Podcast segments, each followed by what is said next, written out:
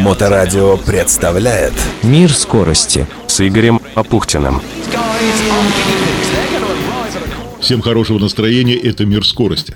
Хотя про скорость сегодня как раз не будет почти ничего. Но пропустить такое событие, как Санкт-Петербургский транспортный фестиваль СПБ Трансфест и ретро-ралли Ленинград я просто не мог. И одно и другое событие, так или иначе, звенья одной большой цепи, которая называется Петербургский международный экономический форум. СПБ Трансфест впервые прошел в 2019 и стал площадкой, где обсуждались инновации в транспорте на ближайшие и далекие перспективы. Те, кто вместе со мной в программе «Мир скорости» побывал в апреле в экспофоруме, помнят, что ключевая фишка Петербургского международного автомобильного салона, помимо уклона в ретро, была такая – электромобили, включая Теслу. Кстати, на Медне Илон Маск в онлайн-режиме пообщался с участниками форума «Новое знание» 21 мая. Во время форума Маск в течение 45 минут отвечал на вопросы российских студентов и, отвечая на вопрос, что будет в мире через 50 лет, ответил – изменится многое. Например, станут доступны космические путешествия.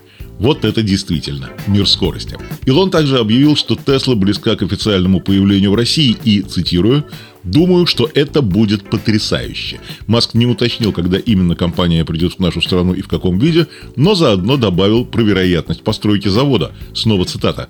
«У нас есть завод в Шанхае, мы хотим, чтобы у нас были заводы и в других частях мира, потенциально мы рассматриваем Россию». Так это я к чему? Главной темой СПБ Трансфеста стали тоже электрические средства передвижения. Но не электросамокаты, по поводу которых на фонтанке Руни первый день бушует буря дискуссий. Пешеходы и водители, будьте внимательны и осторожны осторожны. Среди электросамокатчиков, как показывает статистика, есть и нетрезвые, а то и просто неадекватные. Но сейчас речь про общественный электротранспорт, который был представлен на выставке под открытым небом двумя могучими компаниями – КАМАЗ и МАН. Вот об этом я и поговорил со своим давним другом, директором шестого автобусного парка Михаилом Богдановым. Начнем с того, что второй петербургский фестиваль, который прошел, да, транспорт, делан в унисон и в параллель петербургскому фестивалю с смарт-транспорт. Это говорит о том, что Петербург, как регион, уделяет особое внимание транспорту во всех его ипостасях. Но тут нельзя не вспомнить, что все-таки первый город Петербург в 2005 году провел некие мероприятия,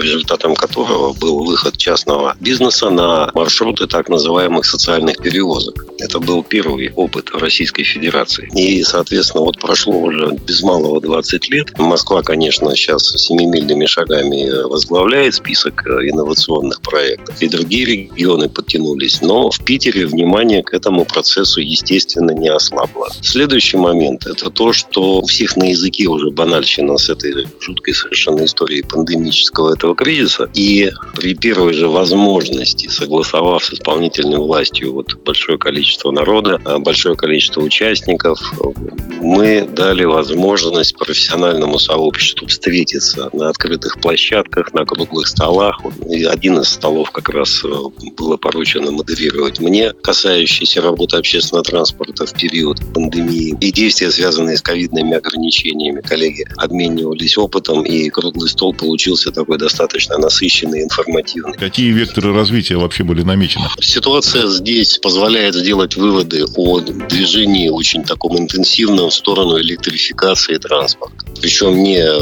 восстановление звания Петербурга который носил, как Ленинград носил самый трамвайный город мира. Речь идет не об этом, речь идет не о восстановлении контактной сети для троллейбусного движения, речь идет об электробусах. И как раз вот та широкая гамма автобусов на электрической тяге под этим названием электробусы была представлена КАМАЗом. Хотя, на удивление, и коллеги из МАНа, или кто-то называет его МАН, коллеги из других, и ВЕКа пыталась предложить свою продукцию, но и наш питерский завод э, не отстал. То есть э, была достаточно интересная композиция выставочная по технике. Единственное, что накануне аукционных мероприятий на маршрутную сеть, разыгрываемую к 2022 году, сейчас говорить что-либо рано о заключенных контрактах, о каких-то акцентах.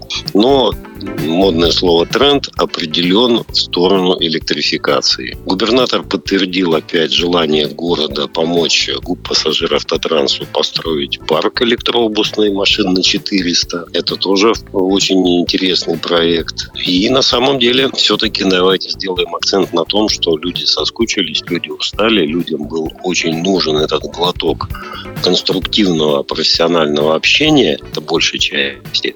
И спасибо погоде за то, что она нас поддержала. Посмотрите, сколько вчера и сегодня было там людей на этой выставке, на этом ретро-параде. И э, еще один вопрос не могу не задать. Вы же все-таки возглавляете один из крупнейших автобусных парков, который обслуживает практически всю северную часть города и ближайшие пригороды в том числе. Так вот, готов ли шестой автобусный парк быть переоборудован под именно электробусы? Дело в том, что электричество штука интересная, и ее тарификация нам пока еще не, под, не, под, не то, что не подвластна, а даже нами неизведана.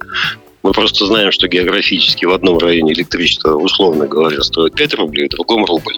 И, естественно, с мощностями, исчисляемыми в мегаваттах для ночной подзарядки транспорта, нужно выбирать площадку там, где она стоит рубль, а то и меньше. Территория шестого парка этим похвастаться не может. К сожалению, несмотря на то, что коллектив шестого парка это достаточно мобильный коллектив, ведущий работу по росту профессионализма, по обновлению, омолаживанию этого коллектива, но мы похоже, будем самым консервативным парком у пассажиров транс в связи с тем, что географически у нас ни сейчас, ни в ближайшей перспективе не будет ни возможности заправляться альтернативными видами топлива, я имею в виду КПГ и СНЖ, ни э, электричества. Но торжественно и с достоинством докатаем дизельную технику. Я бы еще хотел все-таки, пользуясь случаем, отдать должное той безумной энергетике, тому безумному драйву, с которым один конкретный человек подошел к организации этого фестиваля, который мобилизовал коллектив, создал команду, четко поставил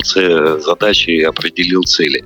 И все это дело контролировал. И более того, еще и вместе со своим коллективом принял участие в культурной программе. Вот я бы хотел сказать огромное спасибо Андрею Вячеславовичу Лызину. Это директор нашего ГУП пассажиров Татранса. Говорю это спасибо не как его подчиненный, а как житель города, как работник транспорта с 30-летним стажем. И просто как человек, отдающий дань уважения профессионализму, патриотизму и харизме этого человека. Честно говорю, если бы не он, не было бы этого фестиваля. Потому что все складывалось как раз наоборот. Фестиваля быть не должно было. А он был. И, кстати, зная твою любовь к музыке, я тебе хочу сказать, что этот человек уже более 25 лет возглавляет рок-группу «Скорая помощь», пишет музыку, пишет стихи, пускает альбомы с хорошим текстом, с хорошим музыкальным сопровождением. В общем, взял бы ты послушал. Вот. Что ж, похоже, по рекомендации директора шестого автобусного парка Михаила Богданова, который подвел итоги СПБ Трансфеста, пора знакомиться с директором ГУП «Пассажир Автотранс» Андреем Лызиным. Да и зазвать его в эфир Моторадио онлайн. Кстати, на Радио Рокс ведь была программа «Русский рок».